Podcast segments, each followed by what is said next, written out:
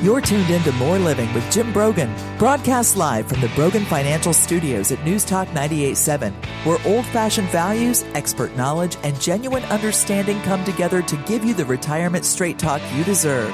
Jim's a former National Advisor of the Year recipient and a financial educator, and he's here today to talk about how you can live out the best years of your life. Jim and the Brogan Financial team have been helping retirees and pre retirees across the Southeast for over 20 years in their pursuit of financial independence. You can reach them during the week at 865 862 6800. So sit back, relax, and get ready to learn because more living with Jim Brogan starts now. Happy Saturday, East Tennessee. Welcome to More Living with Jim Brogan, where it's all about living the best years of your life your way. This is News Talk 98.7 WOKI. We're going to talk about energy today. You know, we use we've gotten where we're just so dependent on energy for really just about everything. Certainly our homes, our cars becoming more and more that way. Even our food preparation, our water treatment, where all that energy comes from and where or where you are in the world and what technologies are used to generate that energy it varies greatly around the world. And clean energy has been always been a hot topic, but it's become really part of the forefront of our conversation. Uh, we've had a lot of national and global discussions. We've seen, of course, these record heat waves in various parts of the world, natural disasters. Uh, we've got nuclear power safety concerns. Uh, we have the constant battle over crude oil in the global market. Today, our guest is Dr. Stephen Smith. He is Executive Director of the Southern Alliance for Clean Energy. Dr. Smith has three decades of experience in the clean energy space and currently serves on the State of Tennessee Energy Policy Council and on the Knoxville Mayor's Climate Council. He and the team at South, excuse me, Southern Alliance for Clean Energy work with stakeholders throughout the Southeast to help communities take advantage of opportunities to advance a clean energy transition that benefits everyone. Good morning, Dr. Smith. Welcome well, to More Living. Thank you, Jim. Great to be here. It's great to have you with us. It's interesting. Your um, your your doctorate was actually in veterinary medicine, right? That's correct. And, I, how the transition to? I guess you were always though passionate about energy. I I was always uh, concerned for all the critters that we share the planet with, and uh, when I was uh, growing up, I began to see that there were a lot of impacts that were happening to um, all the fellow species that we have, and I went on to vet school and completed degree and practiced for a few years, but I was also already making that transition. And I tell people I sort of expanded to uh, instead of having lots of small patients, I have one big patient, which is planet Earth. Yeah. Well, in your veterinarian degree or, or doctor was here at University of Tennessee. Absolutely. Graduated yeah. in 1992 from the great. So you're school. orange. Absolutely. Even though you grew up in Kentucky. Blood. Well, no, I actually grew up in Tennessee, but I did my undergraduate oh, work gotcha. up in Owensboro at Kentucky Wesleyan. Okay, my apologies. Yep. Now, you're the director for the Southern Alliance for Clean Energy. What is the mission of the organization? Well, the mission of the organization is really to uh, help us have healthy, uh, clean, and equitable communities throughout the Southeast. And what, what I, the best way to look at this in the elevator speech is to say, what's what Southern Alliance for Clean Energy, we call it SACE, is focused on is how to reduce the environmental footprint of how we produce and consume energy. Because as I looked across the, the landscape of all the types of environmental impacts, most of those track back to how we produce and consume energy. And when you look at things like climate change and other things, you look at uh, you know the oil drilling, you look at what we saw in the Gulf after the Deepwater Horizon, you look at uh, mountaintop removal, you look at all these types of things that we've seen, air quality issues all track back to how we produce and consume energy. Well, so when we look at the, our dependence on oil and the politics around it all over the world and, and, and here in the United States, will we really ever truly get away from from oil? Do you think? Oh, I, I am absolutely confident that that is happening. I think the horse has left the barn with the electrification of transportation, and so um, you know, for a while there, it, I think it was a little hit or miss, but it is it is accelerating. We are on a disruptive S curve. That is, we're now on that accelerating upward part of that uh, S curve, and I think you've seen now all the major automobile manufacturers actually starting to make that transition. Some will make it successfully, some will not. You'll be surprised at some of the big ones that go under that try to keep a foot both in the internal combustion engine and in the electric. But the ones that are making the full blown commitment to electric vehicles, they will succeed. And in the not too distant future, you're going to see a radical transformation of, of, and I think it, I think it will be the end at the scale. At least oil. for the dependence of oil. That's right. That's right. Absolutely.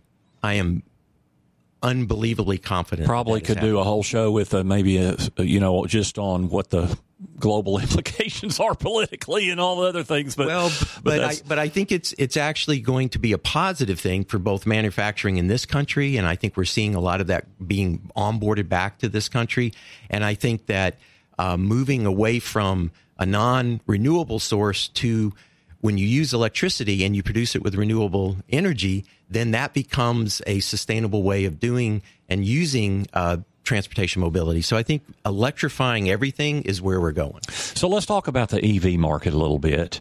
You know, some people think 10, 15 years from now, there will be some other alternative that comes along that'll be more efficient than EVs. Um, there's been a lot of spec or a lot of discussion of all the things that have to go on to produce the electricity itself and, and how much are we really saving the environment with EVs?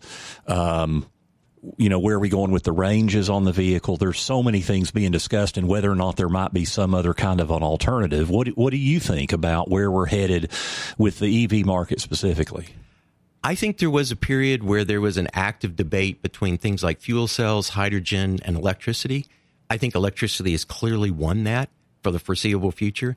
Uh, I think there's still ex- research going on, but hydrogen is a very, very tricky element. It's the smallest element in the periodic table. It's the most difficult to contain. There's a lot of challenges associated with it. I'm not saying that there's not going to be some hydrogen penetration over time, but I think the EV's uh, electrification has clearly consolidated that. And I think all the big money now is tracking that direction.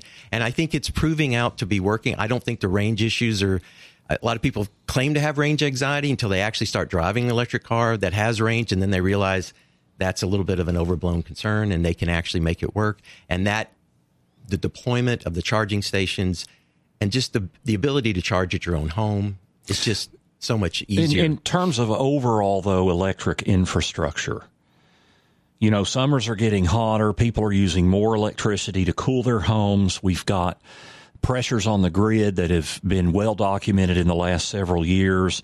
If we have, as electric vehicles grow, and, and more and more need to be charged, what kind of additional strain does that put on the grid? Where do we need to be going with with our grid? It's a very good question.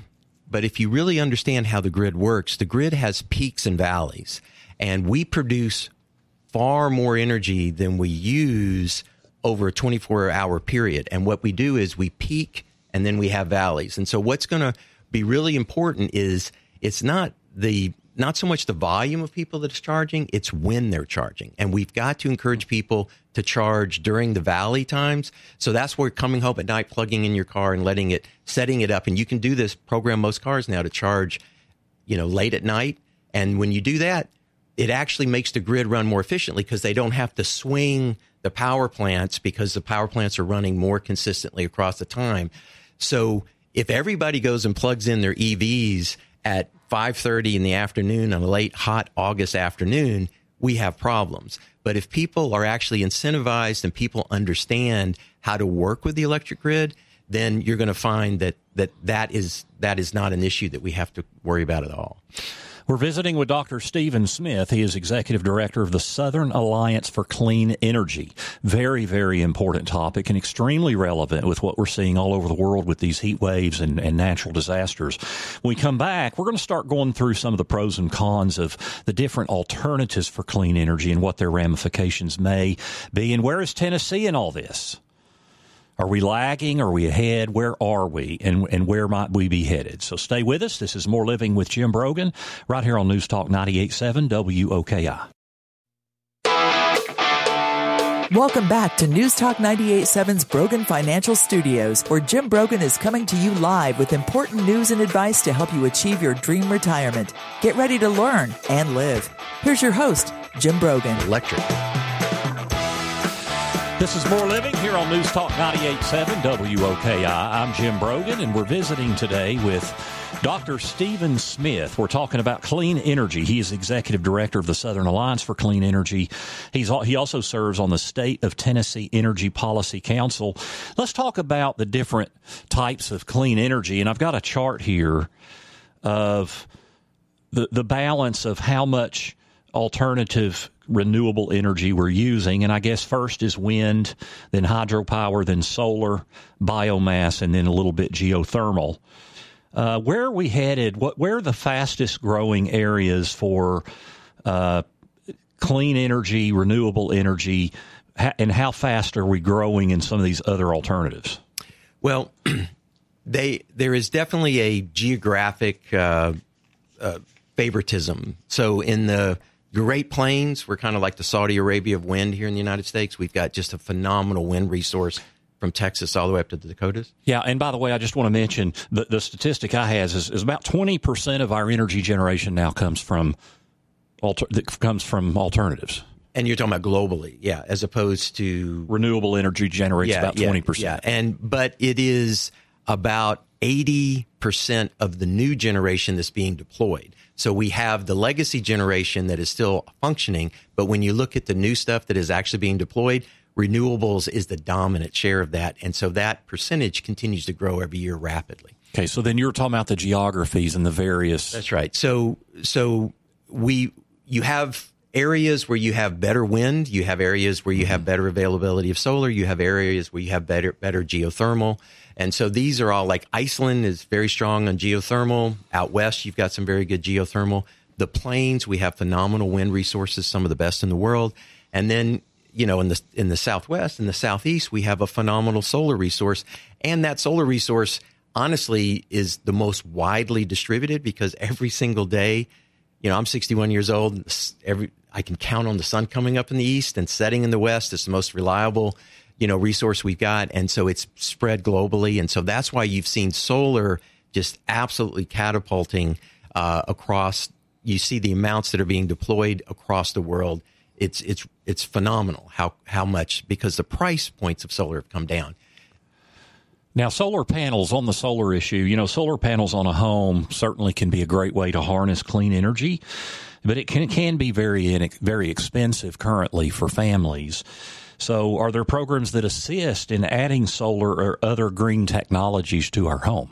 Yeah, I've got solar on my home, and first put it on in 2009. My my system in my home was the largest residential system in, in the TVA region for a period of time until Sheryl Crow put a 15 kW system. I put a 7 kW system on my house in 2009. She put a 15 kW system on her barn down in Nashville, and and then it's just grown since then. But but um, initially TVA had some very good incentive programs that they worked through their local power company. At that time, I was actually when I would sell the power back to TVA in excess during the day, I would get 12 cents above the retail rate index that would float, and I entered into a 20-year contract with them. The first 10 years I got that incentive and in the second 10 year they would give me the retail rate that was in place and very popular from roughly 2009 until about 2016. TVA was stepping down the incentives because the price points of solar was coming down and they were getting a plethora of people entering into the market that wanted to do it. Remember, the utilities like to push electrons at you, but when you push electrons back at them, they're not as happy about it. And so TVA ended up backing out of, the, of those incentives and discontinued that program roughly in about the 2018 timeframe. So right now, there's very little incentives by the local utilities, both KUB and others, and TVA to incentivize you to put solar on your home. But it still is a good investment if you're going to own your home for a long period of time. And so when we did a retrofit on our house, I put additional solar on, but then I drove that solar not back out to the grid into batteries that then I actually pull off so that I get that retail rate where I'm offsetting power from the grid at that time. So that that will pay back over time. If you're going to jump out of your house in three to five years, it's probably not worth it. But if you're going to be in a longer term investment, you can start to take advantage of both having greater reliability because with the batteries and everything, you you don't lose power when everybody else does, and then you also can take advantage of incentive rates and other things like that and you're doing the right thing for the environment. So long term investment is a good one. Yeah, that's very interesting. And and I would imagine the costs are now starting to come down They're definitely, exponentially. Definitely coming down. We've seen this. The solar cost curves have just plummeted, and we're now seeing the storage for batteries on that same trajectory of going down. Because with all the electrification that's going on with vehicles battery technology is advancing very rapidly. And so you're getting more storage capability. And storage, as we'll get into when we talk about more of these technologies, is absolutely key to the intermittent renewables because it basically makes it reliable and dispatchable. When we talk about the batteries, what about the controversy of, especially in the EV market, where we're getting most of our batteries from China, and then also the, the, the minerals that are needed that are in some cases are rare in order to make those batteries. Yep, yep. Very good question. There's a lot of misinformation about that though because lithium is the primary component, iron is the primary component. They are the most plentiful elements we have. Where there's controversies around things like cobalt, nickel, and some of those, and then where you're sourcing those and making sure that the countries that you're sourcing those from. There's a lot of attention now being paid by some of the large uh, manufacturers to make sure that they are doing it both in a sustainable and an ethical way. And they're actually trying to back out of those things like cobalt, nickel, and other things. And so, but when you when you look at things like lithium, lithium is incredibly plentiful across the planet. Iron, like lithium iron phosphate, is one of the popular battery designs, and other things like that. Iron, you know, that's the core of the earth. I mean, we've got plenty of it. And so, yes, that is something to be aware of. The mining is something we've got to be watching, but let's put that in context. When you go and drill oil and you, or you mine coal or whatever you're doing, you're pulling stuff out, you pull that out, you mine, and then you, you release it to the environment. You've got to go back and get more of it. Once we get a steady state amount of the elements and we begin to recycle the batteries, then we're going the mining is going to, is not going to be as, as large as it is now. We've got to get that initial surge in but the most cost effective way to get those materials is to go back and mine the used batteries than going and getting it from virgin sources. And so we will hit a place where the mining will actually start to decrease. We're in a rapid growth phase now, but once we get it in the circulation, it's going to be a sustainable way of doing it because we're going to start recycling that because it's going to be so much more cost effective to pull those materials out. Electric car batteries, once they're used, it's a matter of reconstituting the, the elements. You don't have, you're not burning the elements up. Whereas with with fossil fuels, you're burning the elements up and liberating them into the environment, polluting the environment. You can't capture them anymore. So when we talk about the environment, so and I don't want to get too too down this rabbit hole, but I do I do think we have to at least discuss it. I don't think, at least in my viewpoint, there's any, question that climate change is real. Of course, um, I guess the question is what causes the climate change, because the Earth throughout history has gone through heating and cooling periods. There have been a lot of discussion in the, that I've seen in the last week or so about the heat waves in the 1930s. I've I've seen different things, especially here in Tennessee. Talk from your vantage point, based on the science of it, the link between energy and some of the climate issues, some of the climate issues we're having. Yeah, I. It is absolutely true that there's been climate variation. What is unprecedented, though, is that humans, because we are now mining carbon that was historically sequestered or locked into the earth in the form of coal and oil, bringing it back to the surface, liberating it into the environment. We have this sunlight and sun energy that radiates down, but at night it's supposed to radiate back into space. When we have these elements, CO2, methane in the atmosphere, it blocks the infrared from getting back to space. And that creates this blanket that covers the earth that keeps it trapped in. So what's happening is on top of the natural variation, humans have now created this layer of atmospheric gases that prevent infrared, which is heat, from radiating back into space. And that's what's causing the warming.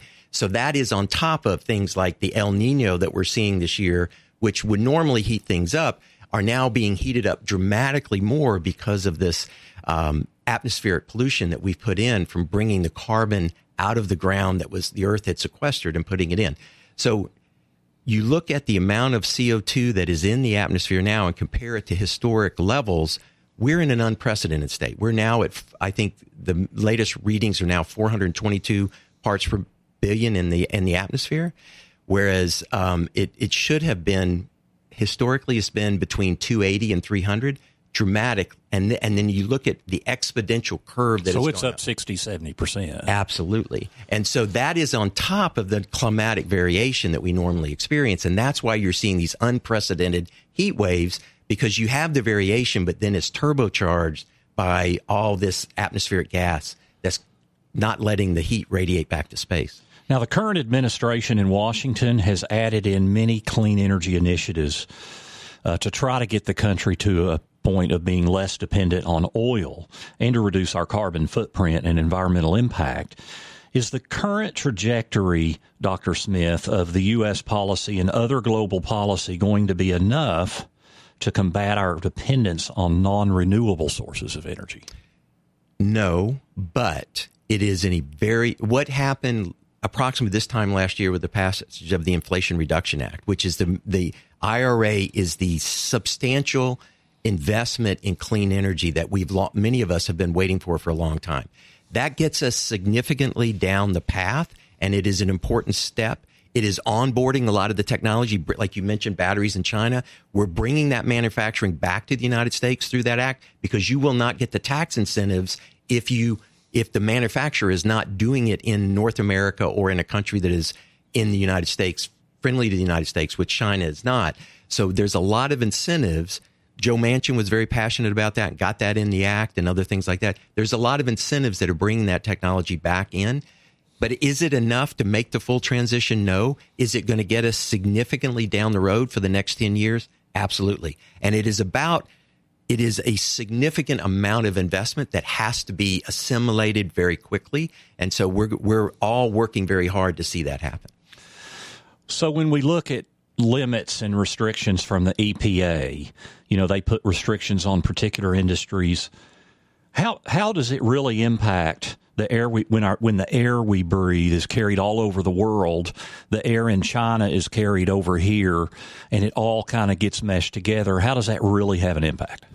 Well, each country has got to do its share. And, and if you look at the European countries and the United States, the argument that a lot of the developed world is making is that there's a total climate budget that the planet can handle and that the United States has because we have been using these resources aggressively. The Europeans have been using them aggressively. Some other countries, we have put a disproportionate amount of the carbon that is in the atmosphere already in the atmosphere. So a number of them are saying it's unfair for us to start saying you can't do it when we've already filled up the air and they're trying to go through a development stage. But that's not we ultimately we've got to all work together and we've got to have a balanced approach to this. And so we've got to find the right balance between allowing some of the developed countries to catch up, but also, you know, limiting overall emissions because there is, you know, I, I like to say Mother Nature bats last. And there is a physical limit to what we can put in the atmosphere before we destroy the planet that we're on. And we are rapidly approaching that limit. We're visiting with Dr. Stephen Smith. He's with the Southern Alliance for Clean Energy. When we come back, we'll have more about where Tennessee is on the landscape and where we're headed and initiatives, even recently from our governor. We'll also have our dollars and cents segment, reducing taxes on retirement income specifically. So stay with us. This is More Living with Jim Brogan, only on News Talk 98.7 WOKI. Welcome back to News Talk 98.7's Brogan Financial Studios, where Jim Brogan is coming to you live with important news and advice to help you achieve your dream retirement. Get ready to learn and live. Here's your host, Jim Brogan. Thanks for tuning in this week to More Living with Jim Brogan, where it's all about living the best years of your life your way. You're listening to News Talk 98.7 WOKI. We're with you every Saturday from 9 to 10 a.m. and again from 3 to 4 p.m. You can also check us out online. Go to broganfinancial.com and click on radio.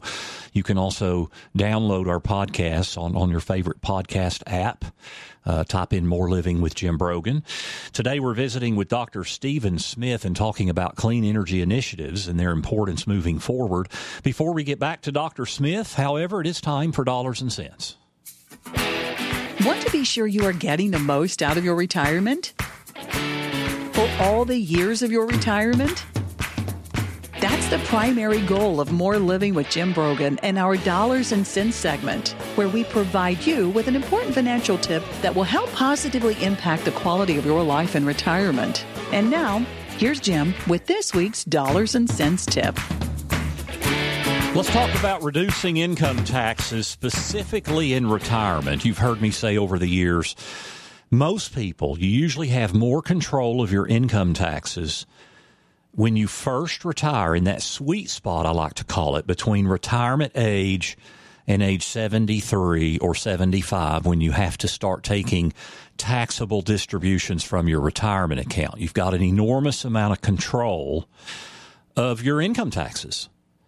And the decisions you make regarding income and investments can have a profound impact on your tax bill and give you tremendous opportunities to do things like Roth conversion in a very low tax bracket, things like selling off stocks that have heavy long term capital gains without incurring any capital gains tax.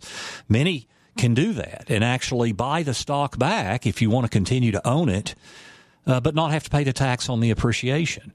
So there are just so many things you can do, but you've got to be aware of where you're taxed and the decisions you make and how that affects the tax return. So one, of course, is where do you draw your income from? You know, if you're getting dividend income, are you getting qualified dividends with which have preferential tax treatment? If you're drawing from your IRA, 100% taxable as ordinary income. At least most of it, if not all of it, is.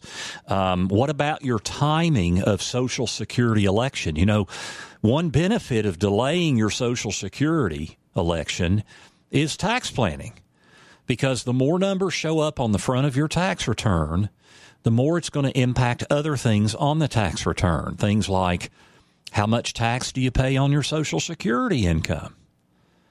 You know, you, many people don't pay any tax on their Social Security income. Uh, at worst, you pay tax on 85% of your Social Security income. But all these decisions are interrelated. Your overall income can affect the amount of premium you pay for Medicare. And so then how tax efficient are your investments that are not in retirement accounts? You know, if I have a mutual fund mutual funds, as a rule, are not very tax efficient. So they have to pay capital gain distributions at the end of every year. They buy and sell a lot of stocks if they're a stock fund. And at the end of the year, they have to pay out the net gains from all those sales and tax that to you. Now, you may have it reinvested, but it has an income tax burden. Now, that doesn't mean don't use mutual funds. It just means be aware of tax implications of how you invest your money how you draw income, how you utilize opportunities like Roth conversion, and how you select Social Security. They are all interrelated. That's our Dollars and Cents segment for this week. You can find this week's Dollars and Cents segment and others by visiting BroganFinancial.com. My next class is at Pellissippi State uh, at their Hardin Valley campus. It is on August the 29th. It is a one night, two hour class income planning in retirement. So it's specifically for two hours. We talk about the opportunities and challenges of income planning. I think the income plan in retirement is maybe the most overlooked area in financial planning, especially as you get closer to retirement, because the plan that gets you to retirement is usually not going to be the plan that gets you to retirement because instead of saving and investing money, you are now withdrawing and spending the money, and it puts a different stress on your nest egg. Again, that's on uh, August the 29th at Pellissippi State Hardin Valley, 6:30 p.m. You can go to PellissippiRetirementIncome.com for more information. Again, that's PellissippiRetirementIncome.com. We're visiting this morning with Dr. Stephen Smith and talking about clean energy. He is on the Knoxville Mayor's Climate Council, in addition to being the executive director for the Southern Alliance for Clean Energy. And Let's talk about where Tennessee is. According to your organization, Dr. Smith, the state of Tennessee lags behind other southeastern states in the investments in energy efficiency and renewable energy that would help ease high energy burdens seen across the volunteer state. Why do we lag? Why is that? Well, it's it's basically choices that the Tennessee Valley Authority has made over the years about where to prioritize, and uh, TVA keeps us very focused on having low rates, which has advantages, But people need to understand they actually don't pay a rate, they pay a bill. And that bill is the rate times consumption equals what you write the check for each month. And while we have low rates, we have very high consumption. And one of the ways that we have been encouraging what are called energy burdens, because there's a lot of citizens that are struggling under high uh, utility bills, is emphasizing you can't just focus on the rates, you've got to focus on helping people be more efficient and have energy efficient programs. So that's one of the critiques that we've done. And then the the the solar and renewable energy investments have just been choices that have been made at the top of TVA about where to prioritize.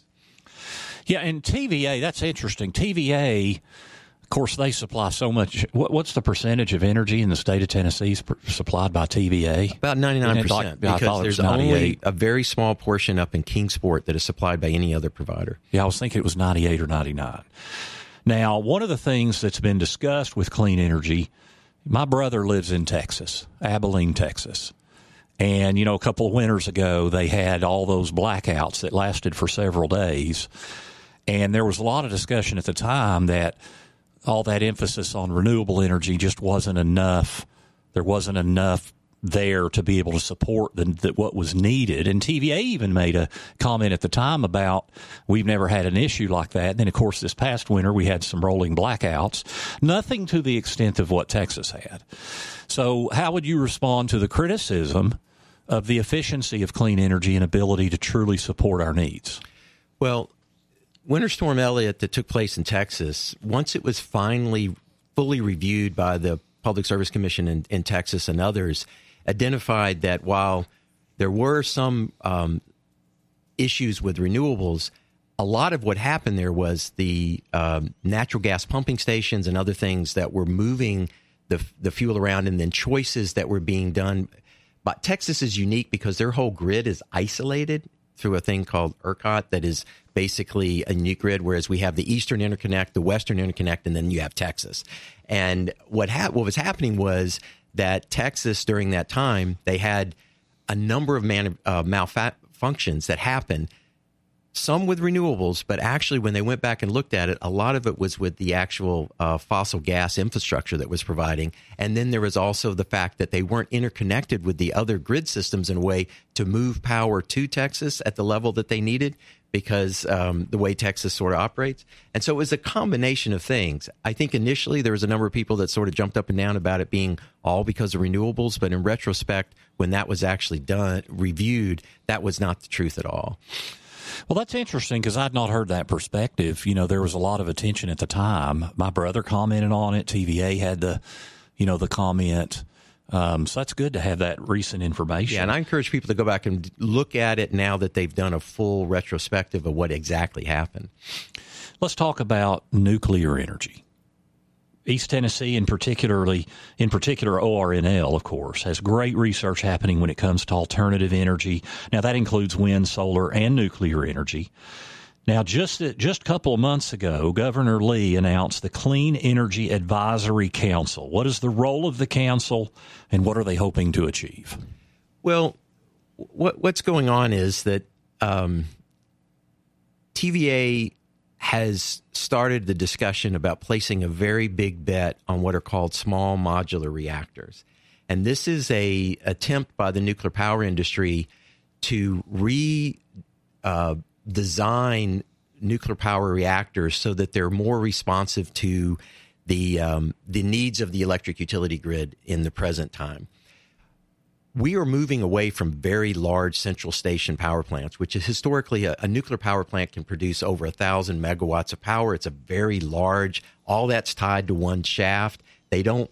Now, t- give us an idea of how much power that is. That uh, well, that's probably uh, enough for uh, you know um, a megawatt is probably enough for over a thousand homes, and so when you've got a thousand megawatts, okay. you you know you you you ramp it up from there. It depends you know, there's variation in, in, in individual home use, but it's it's a lot. Uh, it's a very very large.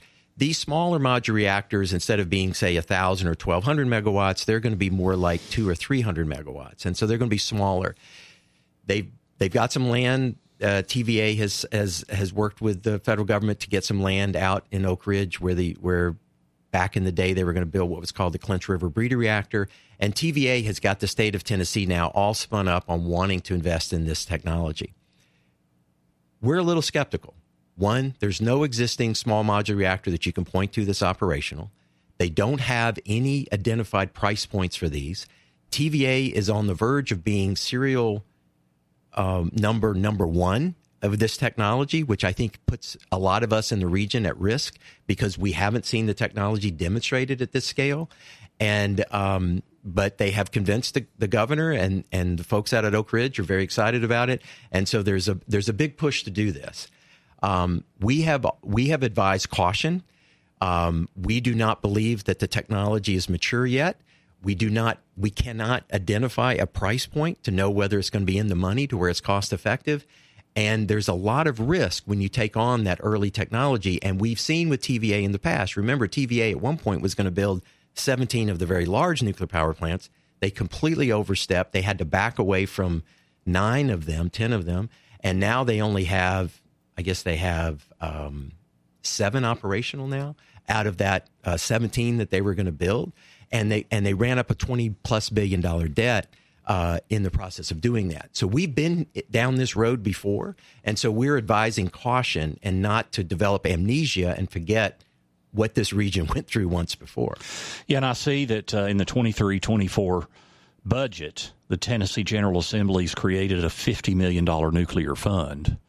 So that, that and that, but that's we're we're talking about sort of multi-billion dollar investment. Sure. So that's a small investment by the state. Much of the risk, TVA is trying to shift a lot of the risk onto the federal government and get federal taxpayers to, to so they're pulling down money from some of these programs that have passed to try to manage some of that risk for the first reactor.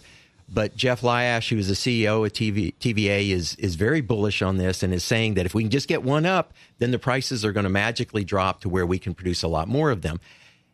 In theory, that might work, but again, it's very early. Nuclear power has not had that track record. We're seeing a big financial disaster down in Georgia with uh, Plant Vogtle that Southern Company is building. It is now 10 years behind schedule and about 15 billion more dollars over budget and it's it's still not up and running. Uh, South Carolina tried to build one, had a major meltdown yeah. there, a financial meltdown where they just, you know, didn't get it done and they had to walk away from it. So I think we need a go slow approach to this technology because it really hasn't been able to perform on budget and on schedule. Well, and then of course, you know, I you hear different sides, and you know, many scientists. I mean, I talked to a bunch of them that are at, at ORNL. You know, they believe in the clean, you know, the clean nature of nuclear energy. Uh, and then, of course, some are so scared of the idea of what could go wrong.